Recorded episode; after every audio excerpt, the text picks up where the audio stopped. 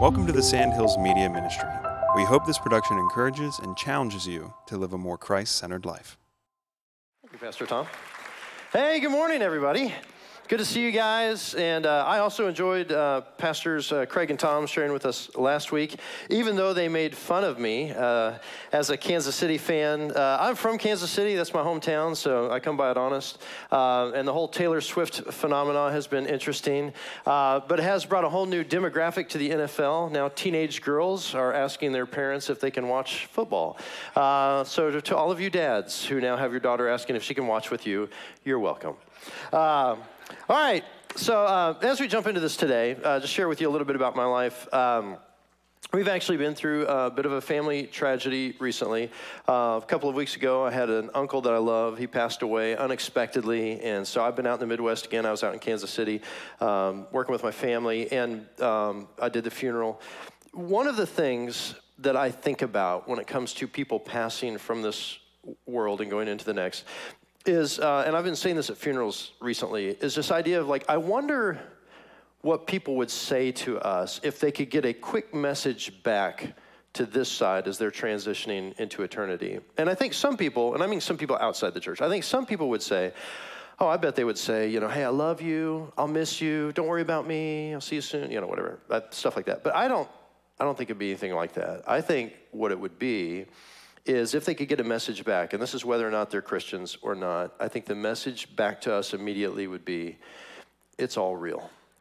Like the Lord, judgment, heaven, hell, it's all real. Please don't waste any more time away from the Lord while you're on this earth.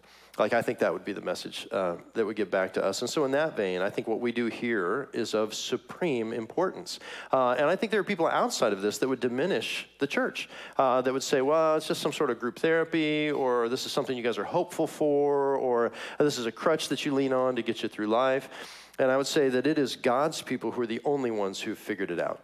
Um, and it's not perfect, but by God's grace, we're, we're learning more than we've ever learned to get in touch with our Creator and His will for our lives. And I do think there's going to come a time when I'm in eternity, hanging out with Jesus, uh, sipping a coconut drink on the back of a Triceratops, um, in front of a race car shop, just realizing I have made the best decision you know ever. And the best decision ever, of course, is uh, is to love the Lord. So uh, today is something that we're going to call Sandhill Sunday. Sandhill Sunday. The the goal of today is for you to either learn or to be reacquainted with what Sandhills is all about. So if you're newer to us or a visitor, you picked the perfect Sunday to visit. Uh, and if you've been here for a while, uh, then you're just going to be reminded of what Sandhills is all about. That's our goal today.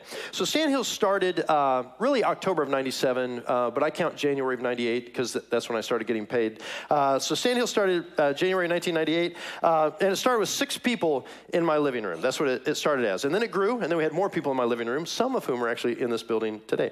Um, but one of the questions we wrestled with was, if you could design the perfect church, what would it look like? And so, you know, we've all had church experiences, um, you know, some good, some bad. So we processed all that. And that's a really fun exercise to do with a bunch of people who love the Lord, uh, is to talk about how would you create the perfect church. And so we, we dreamed about what it could look like.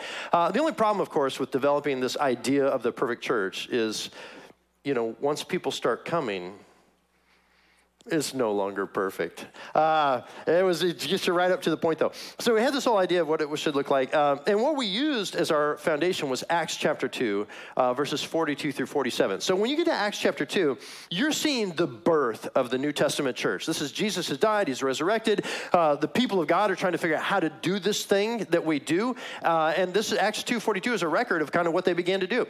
And so this is what you see. It says they devoted themselves and I love that word, they devoted, like they are passionately pursuing this. They devoted themselves to the apostles' teaching. All right, so that's the word of God. They devoted themselves to the word of God and to the fellowship. They actually enjoyed and were choosing to hang around each other. To the breaking of bread, which would have been meals, meals in homes, but also um, probably the Lord's Supper as well. Uh, to the breaking of bread and to prayer. And all came upon every soul. All came, and what a great, I love that. Awe came upon every soul. Like that's something I feel like in the church today that we have begin, uh, begun to miss. This sense of awe. Because what happens is you hit this crisis moment and you're begging the Lord, like, Lord, please meet me here, please help me here. And then just in the course of that, something will happen and you'll be like, oh, what a strange coincidence. Uh, or, hey, this person over here heard that I had this need and they provided for me. And it's almost like we take this glory that was designed for the Lord and we give it away somewhere else. I mean, do we not realize that the creator of the universe is personally caring for us? He is taking care of our day to day, meeting our needs, leading us in life. Like we could recapture the sense of awe of what God is doing. And that's what they had. And this idea that these wonders and signs were being done through the apostles as he's doing supernatural stuff uh, there in their presence. And all who believed were together. They had all things in common. And they were selling their possessions and belongings and distributing the proceeds to all as any had need. I love this idea that, like, hey, I've got stuff and I've even got too much stuff stuff and you need stuff. And so what I'm going to do is I'm going to sell some of my stuff. I'll give you some stuff and then you'll be able to do life better. And then maybe you'll get stuff and you can share stuff with that. Like this whole idea of how we take care of each other. And day by day, attending the temple together and breaking bread in, bread in their homes, they received their food with glad and generous hearts, praising God and having favor with all the people. And that just that picture of, of having favor. This idea that people who don't agree or believe with what we believe, but they're looking at the church and going, I don't agree with you guys, but what you got going on, I love. Like you guys care about each other. You care about people who aren't a part of your community. Like there's just something happening here that I can I can get in on. Like they love it. And it finishes with this, and the Lord added their number day by day, those who are being saved. Just this idea that whether they were committed to evangelism or maybe just harvesting was happening. it's just that people are like, I want what you got. Can I come where you go? Like, just let me in on some of that. So I just love this picture uh, of the early church. And so as we process that, we said those are, those are all things that, that we would love to be a part of um, in the local church, and that's what we want to see. So then we're trying to think about, okay, now how how do we phrase what it is we're trying to do? What will we say is the summary purpose of the New Testament church? And so the summary purpose we came up with was that we are leading people to live Christ centered lives. That's what we're all about, leading people to live Christ centered lives. And I'll tell you this if you will live a Christ centered life, you will have the best kind of life that one can have on this earth. Now, it's not going to be perfect because you're not perfect and the people around you aren't perfect. But it'll be the best kind of life that you can have on this earth. And it's not to look the same as the way I do it because my Christ centered life and your Christ centered life, though both circling around Christ, you're in a different world than I am, and I'm in a different world than you are. And our relationships are different, and our uh, friendships, our marriages, and our parenting, all like it's all different. But at the end of the day, we've all got our eyes on Jesus and we're pursuing after him. That's what we want is everybody to live a Christ centered life. Now, um, in order to live a Christ centered life, then we're thinking about this as a church. What are steps that we can go through or lead people through that will hopefully bring you into living this Christ centered life? Uh, and I think it's a process. And I've always viewed church as kind of like a gym. Like, uh, you sign up for a gym, it's got all this workout equipment, but if you don't use it, you kind of stay the same as you are, right? But but with the church, we offer all these opportunities, and if you'll engage them, I really think they'll help you grow. So we've got this four-step process. So our four-step process starts with this. We want you to experience God through weekly worship and teaching. Um, Jesus was asked one time, What is the greatest commandment? And he said this in Matthew chapter 22, starting in verse 37. He says uh, to the guy that asked him, You shall love the Lord your God with all your heart, with all your soul, with all your mind. All right, so the first thing you need to know is it is total devotion to the Lord, total submission to the Lord with all your heart, soul, and mind. This is the great and first commandment. And then Jesus is like, You didn't ask me this, but I'm going to give you a bonus. And the bonus is, You shall love your neighbor as yourself. On these two commandments depend all the law and the prophets. And of course, later he'd have to explain to them who their neighbor was because they wanted to just be people they liked. Uh, either way, so this is the first thing you've got to do, we think, is that you've got to step into uh, this love of the Lord. And now, going back to this idea when we make our lives all about the Lord, then obviously we make our lives all about the Bible. Because the Bible is God's gift to us, revealing who He is in His character and His will for mankind. And so, because we love the Lord, we love the Bible. And we love the Bible so much that we embed it into everything that we do. So, when you come on Sunday mornings, we study books of the Bible. That's what we do. Uh, we don't spend a lot of time on, you know, four steps to a better marriage, three steps to better finances, whatever it would be. But even if we do a message like that, it's going to be all about the scripture, not just what we think and not just pop culture. Like this is going to be all about that. So then, you're going to see whether it's the Sunday morning environment or community groups or Sandhills University uh, or a student ministry or a St. Kids ministry or a young adults ministry, wherever we're doing something, the Word of God is going to be central to what we're doing. That's what we uh, put forth. All right, so we want you to experience God. The second step, I would say, as a process, as growing to become a Christ centered d- disciple, uh, is that we have to connect to each other through choosing community. Now, in Acts chapter 2, you remember the words, they devoted themselves to the fellowship. Like they were making a choice to be together, to spend time together. So we believe that we need to choose to connect to one another in this community. Now the problem is, of course, it's it's uncomfortable because because we're messy people. Like I get it. Like when you, especially if you're new to the church, when you walk into this and you look around and you're like, these are great people. These are great people who've all got their lives together, and I'm a mess right? Like, I don't know that I belong. Somebody said that to me one time. They're like, I walk in and I look around at these people, and these people all got their lives together, and I'm the only one who's a mess up. And I feel like everybody's judging me. And I'm like, you are so deceived. Like, first of all, I know these people, they're a mess. Uh, and you're just the same kind of mess. But like this is how church works. Church works like this. I didn't say I was perfect. You didn't say you were perfect. All I said was I'm keeping my eyes on Jesus and I'm doing all I can to follow him, stay faithful to him. And if you're doing the same thing, then we're kind of working through our mess together, which means we support each other in this. So like when I'm going through a tough time, you know I've got my eyes on Jesus, and if I don't, you help lift my chin up, keep my eyes on Jesus. You put your arm around me, and when you're going through a tough time, I come put my arm around you, and we're doing the best that we can, keeping our eyes on Christ, full of His Spirit, doing incredible things through us that we never would have thought He could do. That's what the church looks like. Now, it's not easy. And so I tell people, like, you're never going to find a perfect church. What you need to do is you need to find a church that you're about 80% satisfied with. That's the way I feel about it, about 80% satisfied. That other 20% is uh, actually, it's just love. Because that means I don't have to have all my songs sung, and it doesn't have to be preached like I want it to be preached all the time, uh, and I don't have to like all the leaders there. Like, there's going to be things that happen in the church that are, that are a little different than just me. It doesn't need to be all about me. So I tell people about 80% satisfied. I remember saying that uh, some years ago, and somebody came up to me after service, and they're like, um, Pastor, I got to tell you something. I am 100% satisfied with this church. And I was like, you probably need to leave. I guess it's not good for you. Yeah, you need to be a place where you're stretched. Uh, yeah, no, I didn't really say that to him, but um, I did, thought it, I thought it in my head as a joke. Um, and then it was funny after first service today. About three people came up to me and they said, "We just want you to know we're hundred percenters." And I was like, "I get it. Amen. Amen. May God still grow you in that." Uh, all right, so that's kind of how that works. So we've got the we're going to experience God. We're going to connect to each other because we're choosing community. And the third step for me would be this: we want you to change the world through outreach and serving. Change the world through outreach and serving. That is, God has a mission for this world. We're just joining him in it. We often quote Matthew chapter 28, 19 through 20. By the way, all these things I'm sharing with you, Acts 2, Matthew 22, Matthew 28, these are all on our walls outside in the, the lobby in the cafe. Um, so Matthew 28 says this Go therefore and make disciples of all nations baptizing them in the name of the Father and of the Son and of the Holy Spirit, teaching them to observe all that I have commanded you. And behold, I am with you always to the end of the age.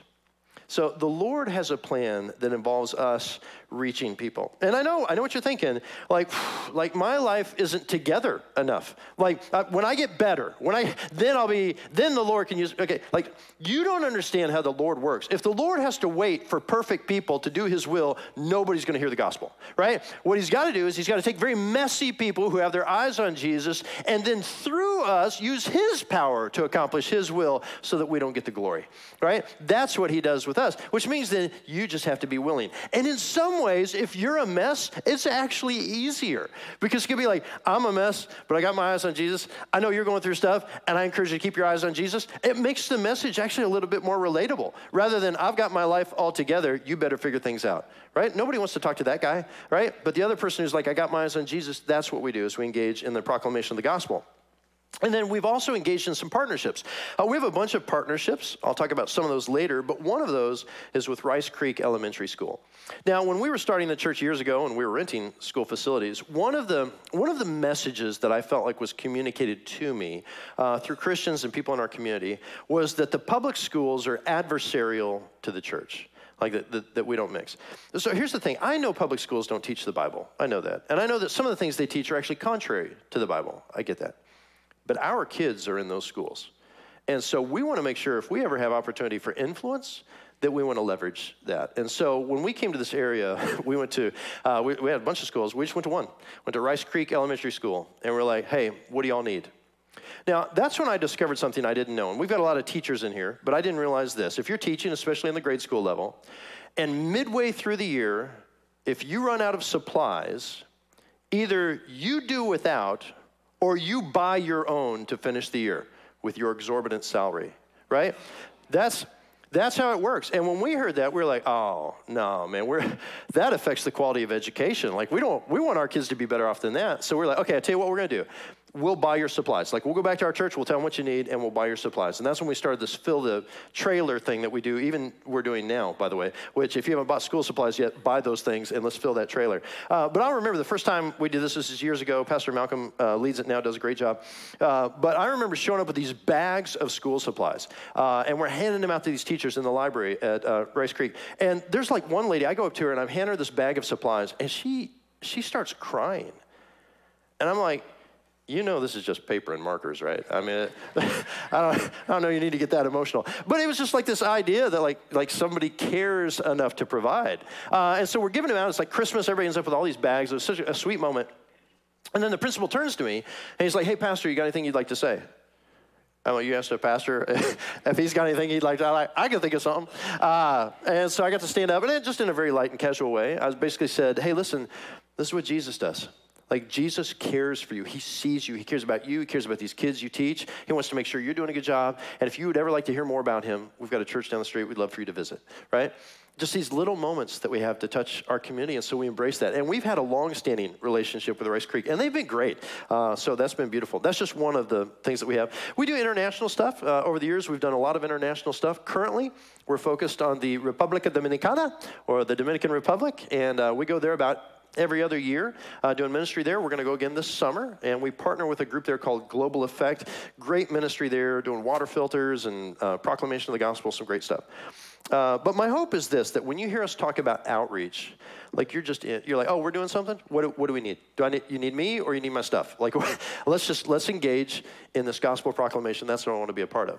Now, we want to change the world. We say through outreach, but also through serving. Now, I think serving is key, but there's this weird thing in serving, this weird secret that I'm not sure everybody knows, and so I want you to hear it. So, there's this moment in Scripture that I love in John chapter 13. John chapter 13 is where Jesus washes the disciples' feet right before he's executed. And in this moment where he's down on his knees washing their feet, and they're they're protesting, like, no, Lord, not my feet. Don't touch me. You shouldn't be doing this. I should be washing your feet. You're here, I'm here, you know, like all this kind of stuff. Jesus finishes this and he says, Hey, just a couple things here. One, if I, your Lord and Master, would do this for you, you need to do this for one another.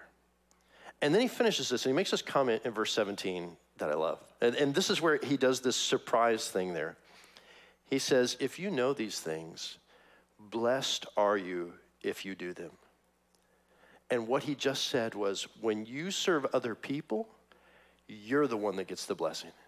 Right? It's the surprise twist in the Christian faith. And so let me encourage you in this you should be serving in the local church. I think it's essential. And I know you're thinking, like, ah, it costs me time and I got to do this and I got to do that. Mm-mm. Let me tell you something. If you don't get engaged in this, you're missing a blessing God intends for you. And then others are missing a blessing that God wants to bring to them through you.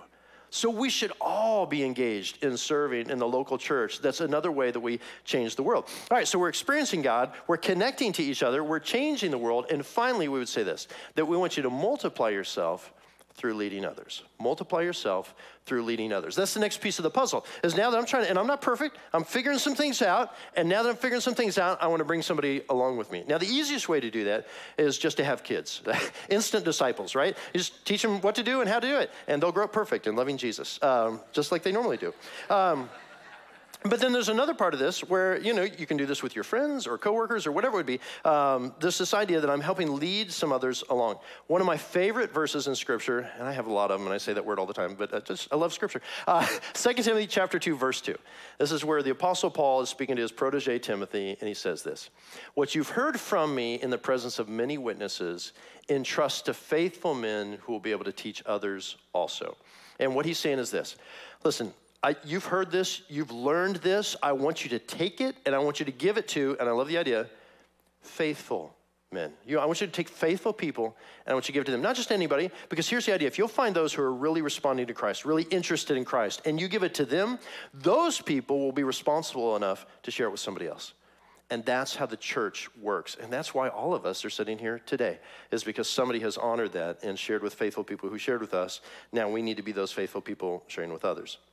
So, along with all of these things, we would say as a church that we also have core values. Now, our core values are that we are biblical, we are missional, and we're relational. We're biblical in the, in the sense that we embed the scripture into everything that we do, because we believe that's the most important. Uh, we're missional in that we believe God's got a plan for this world, and we're going to join Him in it. And then we're relational because we believe that life change happens in the context of relationships. And so we have to be around each other so that God can use that life on life thing to affect change in our lives, uh, which is super huge. Um, so this some of that. Now we also have something we call our distinctives. We have nine distinctives. Now all of this stuff, let me pause. All of this stuff can be found online. If you go to sandhillschurch.org, there's uh, an About Us uh, little window you can click on, and it'll take you to all this. We have nine distinctives. I'm not going to go through them all, but there are three that I will highlight. One of the distinctives, I would say, is that we, we believe in one church. There's just one church in all the world that loves the Lord. Now, we get not everybody that calls themselves the church is the church, but of those who honor the Lord, love the Lord, uh, love His word, those that's the one church. And so we're not in competition with any other church in town. First this, second that, it doesn't matter. I don't care what they call themselves. If they love Jesus, they got their eyes on the Lord. We're brothers and sisters. We don't think we're better or worse than anybody else. We're just another expression. Um, but another part of us, another uh, distinctive of us, is that we are intentionally diverse intentionally diverse. It's one of the comments I get from people that join this church all the time. Like, one of the things we love is the diversity of this congregation. Uh, it is our conviction that the local church should reflect the local population. Uh, that's our heart. Not everybody has it, but we do. Um, and so if you come here, that's a part of how we're wired. Uh, and then a final distinctive I would point out is, uh, and we articulate this, is that we are a fun church. that's something we say. We're a fun church. Uh, I'm naturally goofy. There's nothing to do about it. It just, it comes out. Uh, and we've had, I've had more than one person call me out on it uh, who just say, I can't say. I had one guy invite me out to coffee, and he had a yellow legal pad full of the previous several months of sermons with quotes from me of things he said, I said that he thought were too silly uh, or too too lighthearted. Uh, now, aside from that being what I considered a highlight reel, um, he he was using it to to uh, chastise me, um, and uh, they don't go to the church anymore. Um, but you know, I was one of those things where I'm like, hey, listen, I'm not, I'm not trying to make light of the gospel. I'm like, I deeply love Jesus.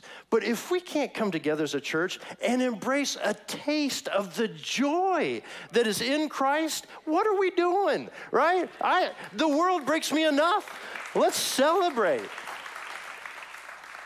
So that's an, another part of how we're wired. Now, in the middle of all of that, um, one of the struggles we have as a church, and all struggles have, uh, all churches have the struggle. How do you know if you're doing well? Right? Because I can look at you guys and I can be like, this is a great looking group of people. We must be doing great as a church, right? But I, I can't, you can't tell somebody's heart by looking at them, and we can never measure your heart. But one thing we can measure is behavior. And so every year, generally, we do a survey in the fall. And it just asks you a bunch of questions. We don't always share the results with you guys because honestly, it's not for you, it's for us. We're trying to figure out what we're doing, how we're doing, if we need to change anything. Uh, but we did a survey in the fall. There are some highlights I'd like to share from you, uh, with you from the survey. Uh, one was this we asked this question How certain are you that if you were to die today, you would go to heaven?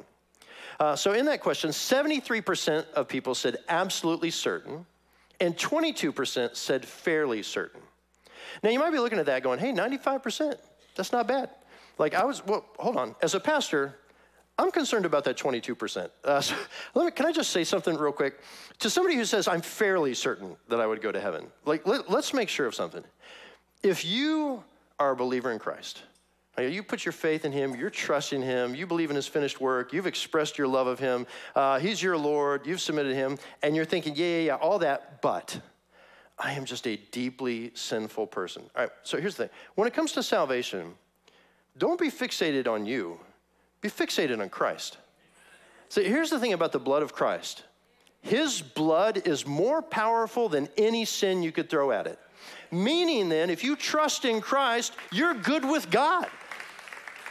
If you're good with God, your eternity is secure. You don't need to be fairly certain. You can be absolutely certain because your certainty is not on you, it's on Christ, right? So let's make it 95% today right? Uh, and for the other 5%, we do have people that come here that don't know the Lord. Amen. I'm glad you're here. And I hope that at some point you too will put your faith in Jesus Christ. Um, so that's something we measure. I love that. All right. We ask this question How often do you read or study the Bible during the week? 32% of our people said every day, and 29% said at least three times a week which means about 61% of our congregation is in their Bibles at least three times a week. Now, with all of these, listen, I wish it was 100, but that's actually pretty good. I'm really pumped about that, the, that we have devoted ourselves to the apostles' teaching. Let's keep doing it and let's increase. Uh, that's beautiful. Uh, 80% of our people said that they pray daily. 34% said that they have shared the gospel with someone this past year. I like I love that. Let's make it two people this year, and let's increase those of us who are doing it. Uh, but one of the easiest ways to do it: 48% of people uh, that first came to Sandhills said they were invited by somebody else here. And I would say this you want to make a real difference in somebody's life, you invite them to church. That's a great start.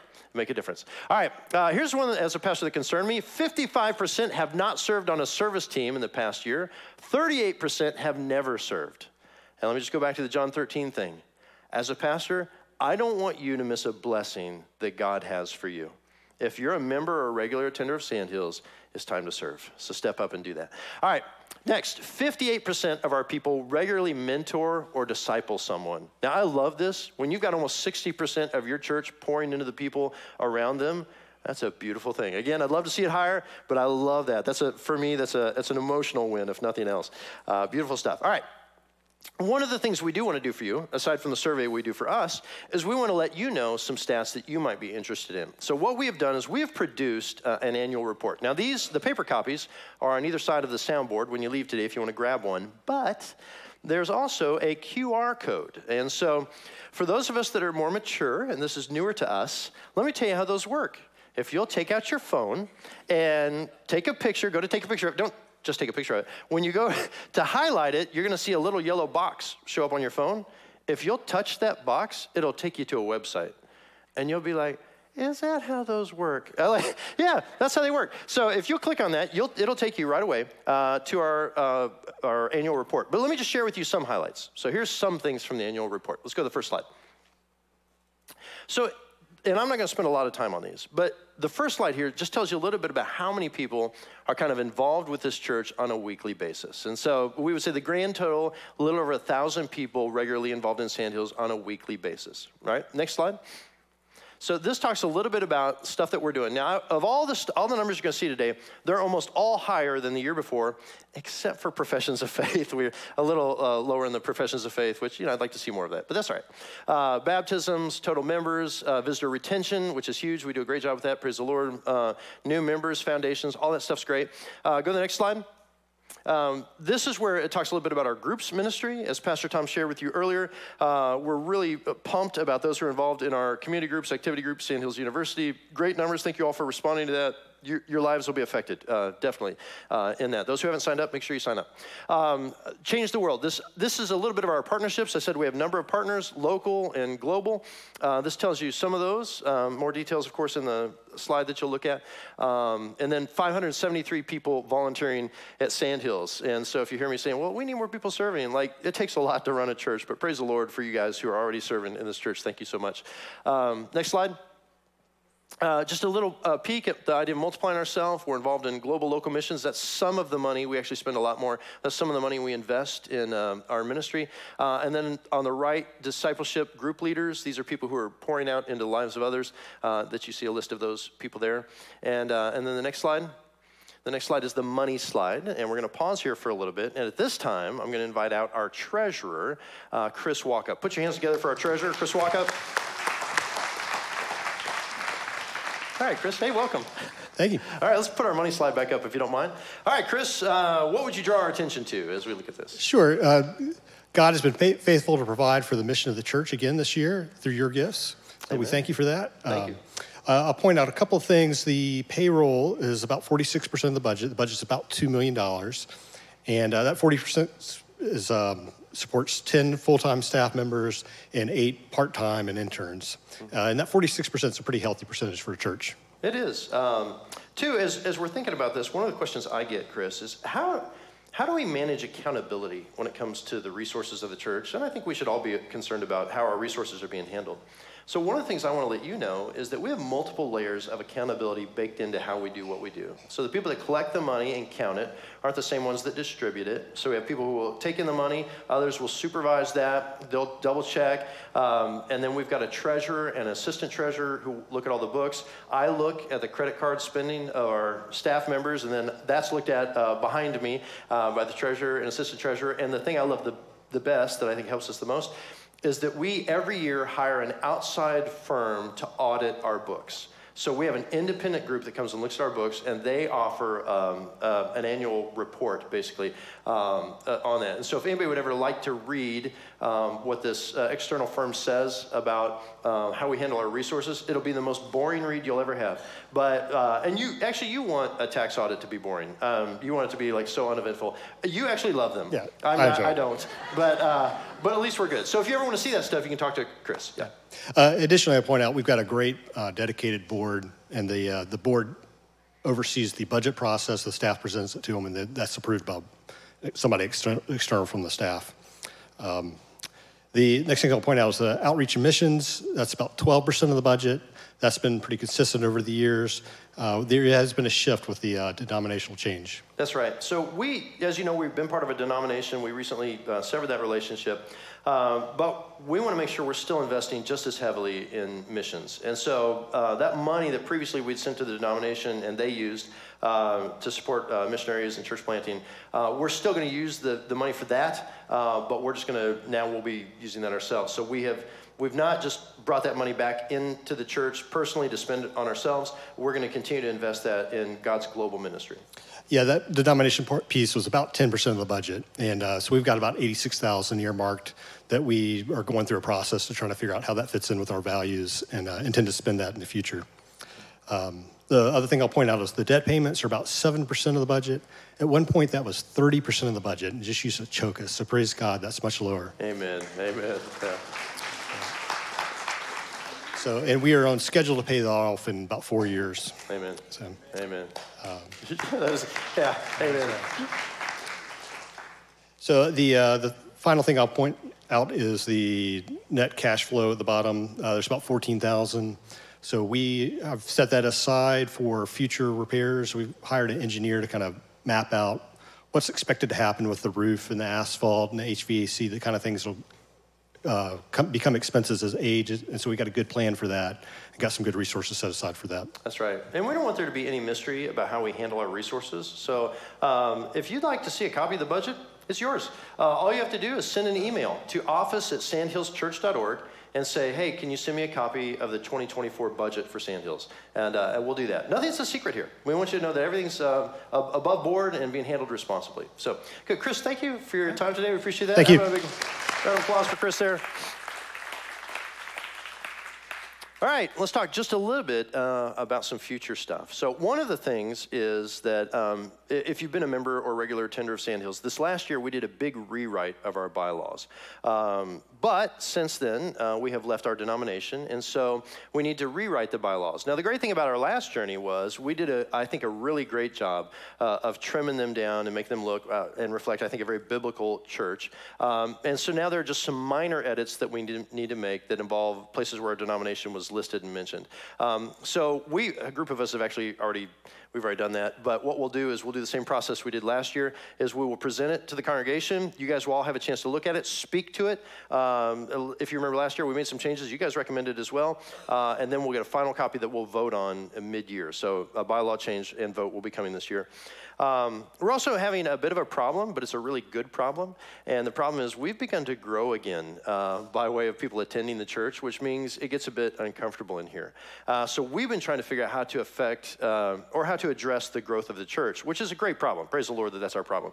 Uh, a couple of things. One immediate thing is uh, we can just deal with seating is that when you sit uh, in Sandhills, when you come to choose a chair, if you would start with the middle aisle, or not the middle aisle, but if you'll start with the middle of your row and then let people fill outwards.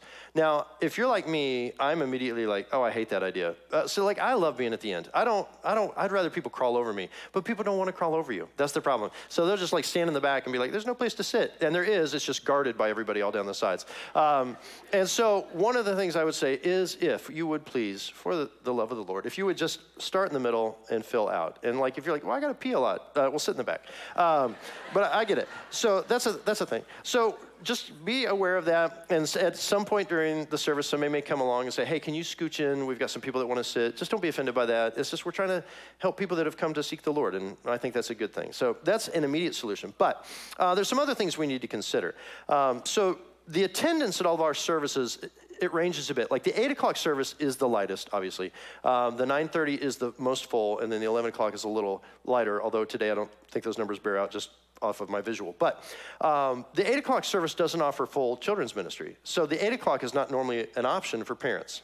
So one of the things that we've decided to do is when we hit the fall, we're going to start offering full children's ministry for the 8 o'clock service. We interviewed our parents, and after an interview of our parents, about half of them said they would be likely to attend the 8 o'clock service if, if full children's ministry were available. So we are probably uh, going to do that in the fall. That's what, what's our decision now. So that will help some. Um, and we would just ask you guys to, to choose that option if you're parents. Uh, we do need to think a little bit longer term, like a couple of things. One is if we do the thing in the fall, we're going to need more volunteers. We'll need more people serving in children's ministry to staff the 8 o'clock uh, service. And so my hope is that people will go to a service and then serve at a service. I think that would be great. Um, long term, we probably need to consider building. Uh, the, the dumb thing is, when we, we built this church, I think it was in 2009, and I thought it was ridiculously expensive. Well, compare that to 2024 prices, and this was a bargain. Uh, it is ridiculous how much stuff costs. Um, so I would never encourage you to play the lottery, but I'm praying you will win. Um, so we need we need your support. Um, we also we had this odd development happen. So let me tell you about one odd thing that happened. So there's a church across town uh, that recently closed. That they just they diminished. There's no, nobody going anymore. There's a handful of people left, uh, and so we were contacted recently, and they asked us, "Would you like our church?" Um, so that's a weird thing. First of all, first of all, sad that a church has closed. Second, that they had heard about us and heard that we had something cool going on up here, and they're like, "Would you like to do over here what you're doing over there?" And we're like, uh, "Wow." Uh, I don't know. That's a weird opportunity I wouldn't have expected. Uh, and so now our leadership's sitting back going, hey, there may be something of the Lord in this. So we got to figure this out. Uh, so if you just pray with us about this weird opportunity, uh, nothing's final yet. We're still in conversation. Some lawyers are involved. Um, but we'll just see. Well, maybe we may have another branch uh, across town at some point. We'll see what happens. Um, and then a final bit of business. If you're an official member of Sandhills, this is the time of year when we choose our nominating committee. And so, official members, this is what you have to do. Uh, you need to go to our website, sandhillschurch.org, scroll to, the, scroll to the bottom of the sheet, and when you get to the bottom of the page, um, there will be a place that says nominating committee. And some of you probably got a text or an email even today. Um, but if you'll just click on that, here's what we need you to do members only if you will vote for one or two people that you know are godly people, men or women, that you think would do a great job at helping to, helping to select or choose our next batch of elders, secretary, and treasurer, that would bless us richly. Um, so those people will be involved in that process. So uh, if you haven't done that yet, please go to that. You're just hearing about it. So hopefully by the end of the week, I would ask if you guys would do that for our members. Uh, well, uh, that's a, if you will, that's a snapshot of Sandhills. And I hope I hope you've been encouraged uh, by this. Can I just say something? I love this church. I mean, I love God's church in general. I love this church. Uh, this is, uh, amen, amen. This is just a great church. You're a great group of people. I so enjoy being a pastor, and I enjoy being a pastor of you. So let's give thanks to God. Hopefully, you're having the same experience I am uh, from your perspective. Father, you're so good, and uh, we get to come together as a community. This is a privilege. People around the world don't have this privilege. We get to come to this building. It's a Praise God, it's comfortable, enjoyable. We're surrounded by people that are uh, beautiful people who have the same heart for Jesus that we have. We're all trying to grow in Christ likeness. Uh, we're embracing the salvation that's offered freely, and all of us realize none of us deserve to be here. It is only by your grace that you have invited us to be your children and brought us into this beautiful family. Father, may it be that you would guide this church to be effective of what you've called us to do, and that is to proclaim your good news to the ends of the earth while we get the opportunity to enjoy our journey together. In your holy name, amen.